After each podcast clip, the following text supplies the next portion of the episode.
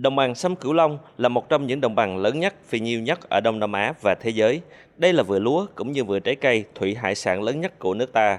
Cụ thể, vùng đồng bằng nơi tụ họp của chín dòng sông này đóng góp khoảng 50% sản lượng lúa, 95% lượng gạo xuất khẩu, gần 65% sản lượng thủy sản nuôi trồng, 60% lượng cá xuất khẩu và gần 70% các loại trái cây, vân vân. Trong khi đó, vùng Đông Nam Bộ, trong đó có thành phố Hồ Chí Minh là vùng kinh tế sôi động nhất cả nước, là nơi tiêu thụ lớn nhất cả nước. Tuy nhiên, sự kết nối giao thương giữa vùng sản xuất lớn nhất nước với vùng tiêu thụ lớn nhất nước lại lỏng lẻo, không thể phát huy hết tiềm năng lợi thế. Điểm yếu được chỉ ra ở đây là do hệ thống giao thông kết nối giữa hai vùng này không được đầu tư đúng mức. Trong đó, hệ thống giao thông đường bộ trước nay phụ thuộc vào tuyến đường độc đạo là quốc lộ 1A đã xuống cấp trầm trọng, lại phải oằn mình gồng gánh. Trong khi đó, tuyến cao tốc duy nhất là thành phố Hồ Chí Minh Trung Lương dài 40 km tưởng chừng sẽ mở màn cho sự phát triển vượt bậc của giao thông khu vực trên, lại là nét chấm phá duy nhất từ năm 2010 đến dịp 30 tháng 4 năm nay mới có thêm 50 km đoạn Trung Lương Mỹ Thuận. Theo chuyên gia cao cấp Hà Ngọc Trường, Phó Chủ tịch Hội cầu đường cảng thành phố Hồ Chí Minh, do tư duy coi trọng giao thông đường bộ, phần nào đó là giao thông đường thủy mà không quan tâm đường sắt nên khả năng kết nối giữa các vùng không cao thì đến giờ chúng ta không làm được một mét đường sắt nào, mà chỉ có phá đi thôi và như vậy, đến giờ này có những cái dự án đường sắt rất là quan trọng, như là từ thành phố Hồ Chí Minh đi xuống Cần Thơ vẫn không thông qua được. Đây chúng tôi thấy là ngoài cái việc đường bộ ra và đường thủy, thì cái việc đầu tư đường sắt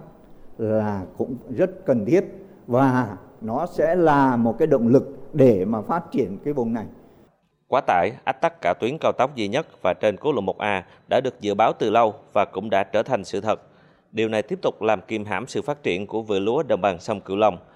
Và theo các chuyên gia, nếu chỉ đơn thuần phát triển hệ thống đường bộ thì không phải là đáp án để giải bài toán giao thông kết nối giữa vùng Đông Nam Bộ và đồng bằng sông Cửu Long. Phó giáo sư tiến sĩ Phạm Xuân Mai đề nghị. Thế thì chúng tôi cũng đã đề nghị là gì phải làm hệ thống đường sắt thì mới giải tỏa được tất cả các ách tắc về đường bộ chứ nếu không tất cả nó đè lên đường bộ thì có làm bao nhiêu đường cũng tắc. Thì như thế chúng ta thấy đấy thực tế thành phố Hồ Chí Minh chúng ta đã làm được rất nhiều đường mở rộng rất nhiều tuyến. Nhưng nó vẫn cứ tắc hoài tại vì gì? Không có hệ thống thay thế. Theo đại diện tập đoàn City Group thời gian qua họ đã nghiên cứu chuẩn bị hình thành đường sắt cao tốc đi miền Tây. Trong quá trình nghiên cứu, Ngân hàng Thế giới cũng đã có góp ý là không làm giao thông thuần túy mà phải phát triển đồng bộ giữa giao thông và công nghiệp khu thương mại quanh trục giao thông đó. Theo nghiên cứu, dự án có tổng vốn là 170.000 tỷ đồng, trong đó chi phí giải phóng mặt bằng là 56.000 tỷ đồng.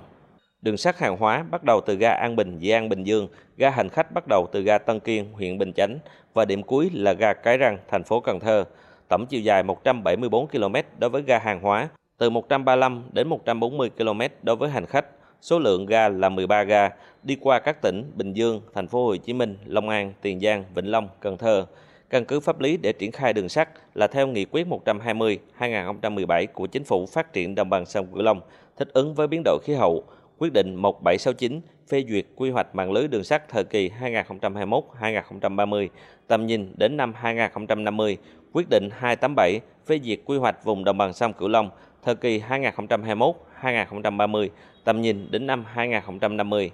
Theo tiến sĩ Trần Du Lịch, thành viên Tổ tư vấn Kinh tế của Thủ tướng Chính phủ, Hiện nay giao thông kết nối vựa lúa của đất nước với khu vực Đông Nam Bộ vẫn chỉ dựa vào tuyến quốc lộ 1A nên chưa thể phát huy hết lợi thế. Do đó, nhất thiết phải đầu tư dự án đường sắt kết nối bởi đây là con đường chiến lược để phát triển. Gần đây đầu tư về nội vùng khá lớn, khá tốt. Tuy nhiên, cái gốc kinh tế là nối kết cái vùng trung tâm, cái hấp của miền Tây với Đông Nam Bộ bằng cái đường sắt này. đấy là vấn đề rất trọng. đấy là con đường chiến lược để phát triển. Theo kiến trúc sư Ngô Viết Nam Sơn, tuyến đường sắt thành phố Hồ Chí Minh Cần Thơ chắc chắn khi hình thành sẽ giúp ích rất nhiều cho giao thông kết nối. Tuy nhiên, cần phải có một số tiền đề để thực hiện, nhìn nó trong tổng thể logistics toàn vùng giữa điểm đầu và điểm đến. Cần phải nghiên cứu và nhìn tuyến đường sắt này trong tổng thể hiện trạng giao thông, bao gồm cả đường sắt, đường bộ cao tốc, hàng không, đường thủy, vân vân. Tuyến đường sắt nếu chỉ nối hai điểm này và đơn thuần vận chuyển hành khách thì chắc chắn không hiệu quả nhưng để có thể vận chuyển hàng hóa thì phải nằm trong hệ thống đường sắt kết nối ra các cảng biển, các trung tâm logistics. Theo kiến trúc sư Ngô Viết Nam Sơn, cần phải tính toán kỹ đường sắt này, khi xây dựng xong thì hiệu quả như thế nào, bao lâu thì hoàn vốn, đóng góp cho việc vận chuyển hàng hóa hành khách như thế nào. Hiện bài toán này chưa có lời giải tốt nên chưa thu hút được nhà đầu tư, chưa hấp dẫn về mặt kinh tế xã hội. Do đó, tuyến đường sắt này có rất nhiều tiềm năng nhưng tính khả thi cần phải làm rõ. Kiến trúc sư Ngô Viết Nam Sơn nói: Thì tôi nghĩ rằng là cái vấn đề mà đường sắt thành phố Hồ Chí Minh Cần Thơ nó phải nằm trong một cái tổng thể giao thông kết nối vùng và phát triển kinh tế hợp tác vùng thì nó mới đem lại cái hiệu quả. Hiện nay thì tôi nghĩ rằng là cái một cái kế hoạch như vậy nó chưa có thật sự hình thành. Thành ra cái chuyện mà ờ, đường sắt này nó nó chưa khả thi, nó chưa có hấp dẫn nhà đầu tư. Theo quyết định số 1769 của Thủ tướng Chính phủ ngày 9 tháng 10 năm 2021 về phê duyệt quy hoạch mạng lưới đường sắt thời kỳ 2021-2030, tầm nhìn đến năm 2050, tuyến đường sắt thành phố Hồ Chí Minh Cần Thơ có chiều dài 174 km, đường đôi, khổ 1425, dự kiến nghiên cứu đầu tư trong giai đoạn đến năm 2030.